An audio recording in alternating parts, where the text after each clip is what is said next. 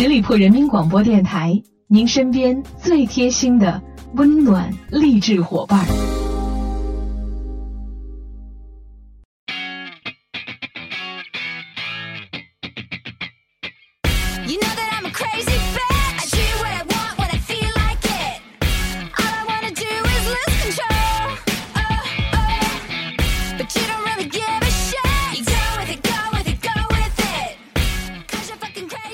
朋友们，欢迎你们继续留守十里铺人民广播电台的精彩节目，欢迎光临，出发吧，好奇心！我是晶晶。在生活当中，你们也会不会遇见这样的一种情况？就好比你要做一件事情的时候，好像一个转身，你就忘记了要去做什么。比如说，你想跑上楼去房间拿钥匙，就在推开房门的一刹那，大脑一片空白，也许就处在那里不能动弹，屏住呼吸，回忆自己上来到底是来干什么的，实在是想不起来。于是只能懊恼的下楼去重新上一回楼了。当你打开冰箱门去拿牛奶，在打开冰箱门之后看见有草莓，于是你就拿着去洗着洗着，洗完了之后才想起来啊，原来我刚才是要去拿牛奶的。这种情况如果经常发生，请你也不要担心，你并没有老年痴呆。这种谜一般的健忘现象叫做门口效应。因为由于人们的大脑无时无刻不在处理着大量的信息，必须清空一些在他看来没有用的东西。在进入新环境的时候呢，旧环境的记忆就被保存为备用资讯，或者就会被删除，造成了人们的这种记忆断层。简单的来说，就是新场景加载完毕，存档却丢失了。更要命的是，很久以后存档又浮现在了脑海当中，会催生出一种对自己记忆无能的愤怒。关于门口效应，我们做出了以下的几种总结：门口效应高发于被打断时，注意力就好像喷嚏一样。不是你想来就能来的，人们会因为一些打断而忘记自己下一步要做什么。比如一阵忽然的敲门声，工作正嗨时，电脑忽然间没电，或者没网，或者没声音，或者是接个电话而已，都可能会造成短暂性的遗忘。此外，他们还经常想着我待会儿就会发邮件给你，然后吃个饭就忘记了。对自己说，出门时一定要记得带钥匙哦。吃完早餐，背着包就快乐的去上班了。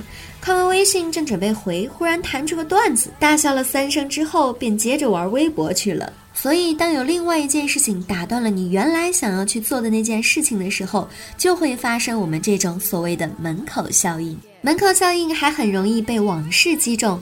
当存档的某种记忆忽然间恢复为第一梯队时，你会感觉被往事击中。比如说，看见儿时某个玩具，忽然触发了记忆的开关，存档在童年的画面纷纷就蹦了出来；或者像情歌里嘶吼的那样，回忆翻滚，一不小心就想起了自己的前任。面对这种如此不人性化的来去无踪的记忆力，除了刻意强化自己的记忆力，或者及时用工具记下清单，并没有什么药到病除的办法。所以，如果你是一个门口效应严重者的话，就只能勤动笔记下自己要做的事情了。知道了这个原理之后，好像终于可以名正言顺的健忘了。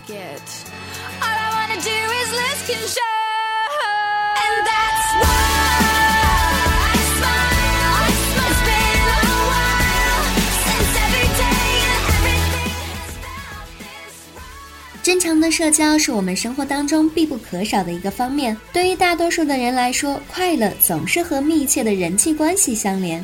这可能是基于现代人对于祖先的一种承袭，因为那个时候人们都是搭伙完成诸如狩猎、抚养子女这些让人快乐的事情的。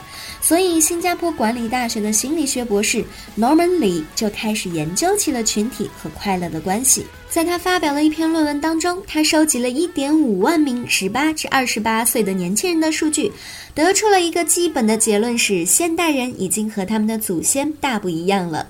生活在宽阔郊区的人，也容易比生活在拥挤城市里的人更加的感觉到幸福；生活在郊区的人，也比城市里面的人更能够快乐起来。而一旦只能待在城市的话，周围人群的容量也最好是在一百五十人之内。这个一百五十人的限定基于李之前搜集到的数据，即使人们需要一定的群体关系，总数也不能够超过这个容量。所以最好是在这个人数限定之下来谈享受氛围，这样才会感觉到快乐。否则他们就会为过度交际或者是忙不迭的与人攀谈而感到奔波劳累。不过也是有特例的。你发现那些聪明人其实也可以相对容易的生活在那些拥挤的地方，但其实并不享受后者给他们带来的社交快乐。在这里指向的聪明人，并不是像电影《美丽心灵》当中发表了博弈论的约翰·福布斯纳什这样的天才，而是一般意义上的聪明。他们有着很强的适应新环境的能力，拥有一些群体互助性，对他们也不是什么难事儿。而他们也知道从各种关系当中游离开来。聪明的避免让自己将快乐寄托在他人身上。还有一种解释，按照在美国知名智库研究员 Carol Jerham 的说法。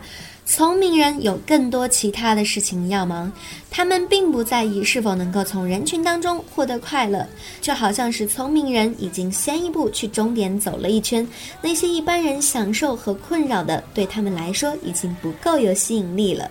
更少的社交才能够让他们更加的开心，所以千万不要在生活当中看不起那些不喜欢社交的人，也许他们就是我们生活当中的聪明人呢。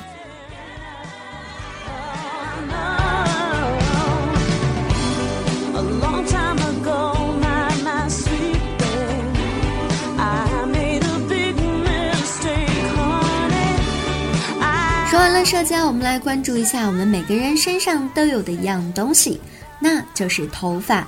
接下来，我们就来了解一下关于头发的五条冷知识都是什么吧。强生公司的前皮肤生理学总监、耶鲁大学病理学皮肤学教授 Kurt Stein，他在《毛发人的历史》一书当中探讨了动物的毛发、假发制作，还有法医鉴定证据等各种话题。书中包含了许多的冷知识，比如小孩前额一绺头发打卷的方向会显示这个孩子是惯用右手还是左撇子，最适合。制作小提琴琴弦的毛发是西伯利亚的白马，或者是蒙古种马。发长音的压力会降低头发生长的速度等等。首先，我们在这里要知道的第一个关于头发的冷知识就是，头发其实是非常结实的，它可以将一个杂技演员吊到半空当中而不断裂，但它也会消失。每个人平均每天都有五十到一百根的头发脱落，但是人一共都有九万到十五万根头发，所以掉这么点并不可怕。第二个关于头发的冷知识，我们要了解一下人为什么会有头发呢？当动物离开远古的大海，登上陆地之后，它们的皮肤自然要保护它们，适应到一个全新的、不太友好的环境当中。鱼和爬行动物形成了鳞片，鸟类有了翅膀，哺乳动物长出了毛发。毛发能够减少体温的流失，皮毛更能够有效地阻止各种形式的热传递。这首先是因为它长出来浓密的毛发。河狸的皮肤上有一个指尖那么大的区域上，就有着大约四万根的毛发。这种这种密度的皮毛形成了穿不透的屏障，无论是风、水还是虫子都穿不透。另外，毛发本身还是弱导体，比铜低了八千倍。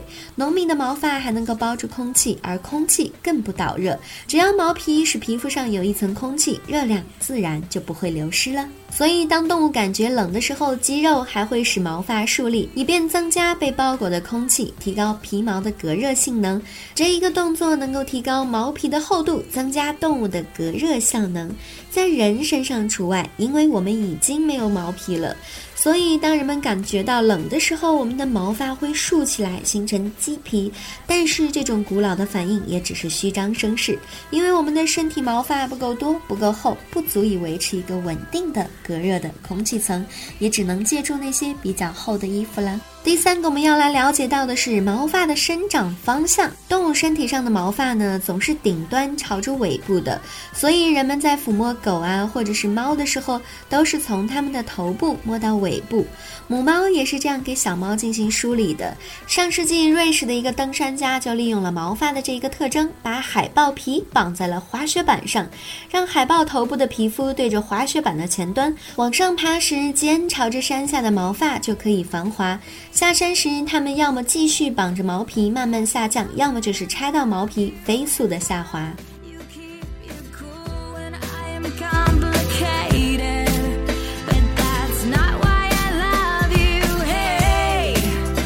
第四个关于头发的冷知识，我们来了解到的是理发店标志性的红白蓝三色柱子的来历。直到十八世纪，理发师都是由医生兼任的，所以这种柱子是提供给病人倚靠用的。当他们的大腿流血或者是刺破他们身上的脓肿时，可以用牙齿咬着柱子。红色和白色就象征着血液和绷带，蓝色则象征着静脉当中的血液。所以你知道了吗？红白蓝三色的柱子最早原来是这样子的呢。第五个关于头发的劲爆知识点就是为什么会有人花高价购买名人的头发呢？二零零七年，美国的一位书商以十一万九千五百的美元拍到了切格瓦拉的一绺头发。林肯的一绺头发拍卖出了一万一千零九十五美元。为什么有人愿意花那么多的钱购买名人的头发呢？在他们看来，头发里住着那个人的灵魂。通过拥有他的头发，藏家们觉得自己就好像拥有了那个人一个可见的部分。有许多种文化都相信头发里储藏着一个人的生命力。比如在古希腊的神话当中，九位缪斯的母亲把他惊人的记忆存在了他的长发里。在圣经当中，参孙把他的力量存在了他的头发，而不是肌肉当中。所以，当他的情人剪掉他的头发时，他就失去了他的力量。等到头发长出来之后，才能够恢复。在日本，相扑选手的力量也位于他们的头发之中。在他们的退休仪式上，剪掉他们的头发，则表示着他们的职业生涯的结束。没想到，我们习以为常的头发当中，还隐藏着这么多惊人的小秘密呢。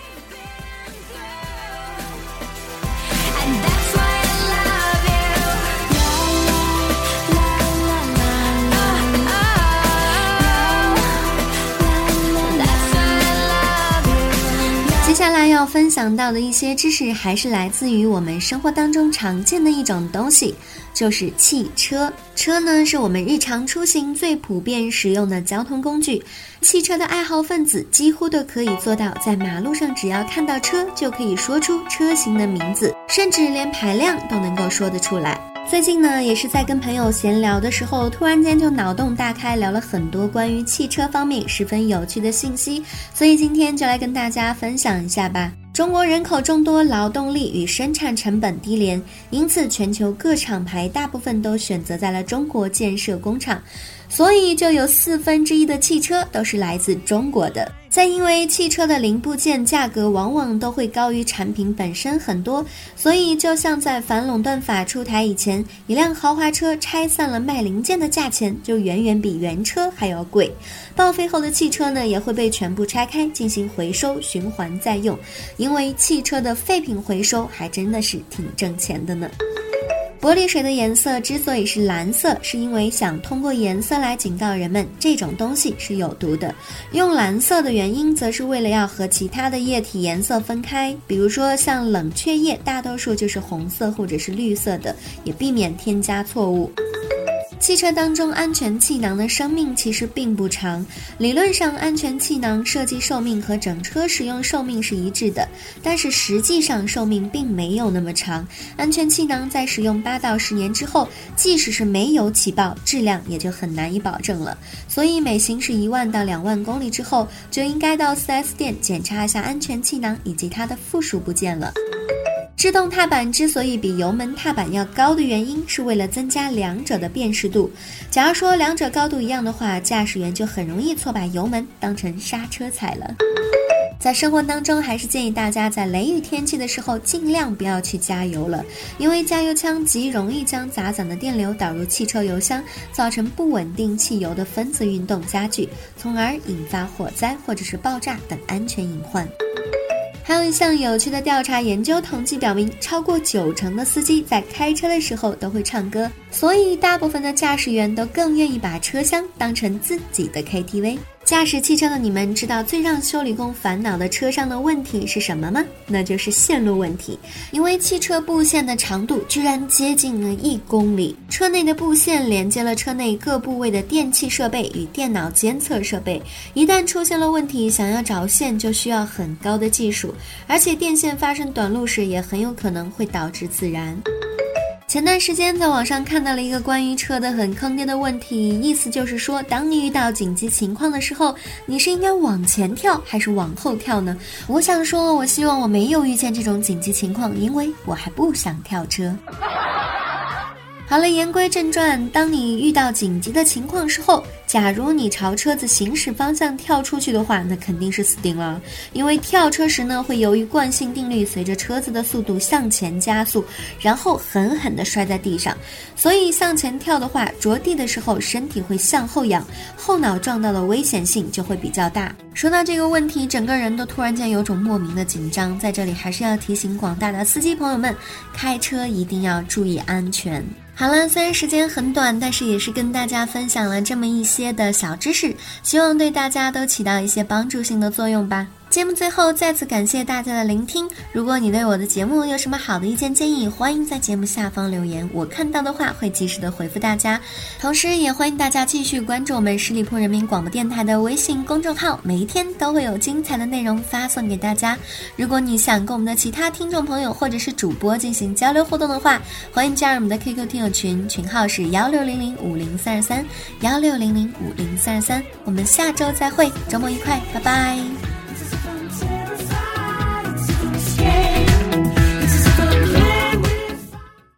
本期节目由十里铺人民广播电台制作播出。了解更多的资讯，请关注十里铺人民广播电台的公众微信和新浪、腾讯的官方微博。感谢收听，我们明天再见。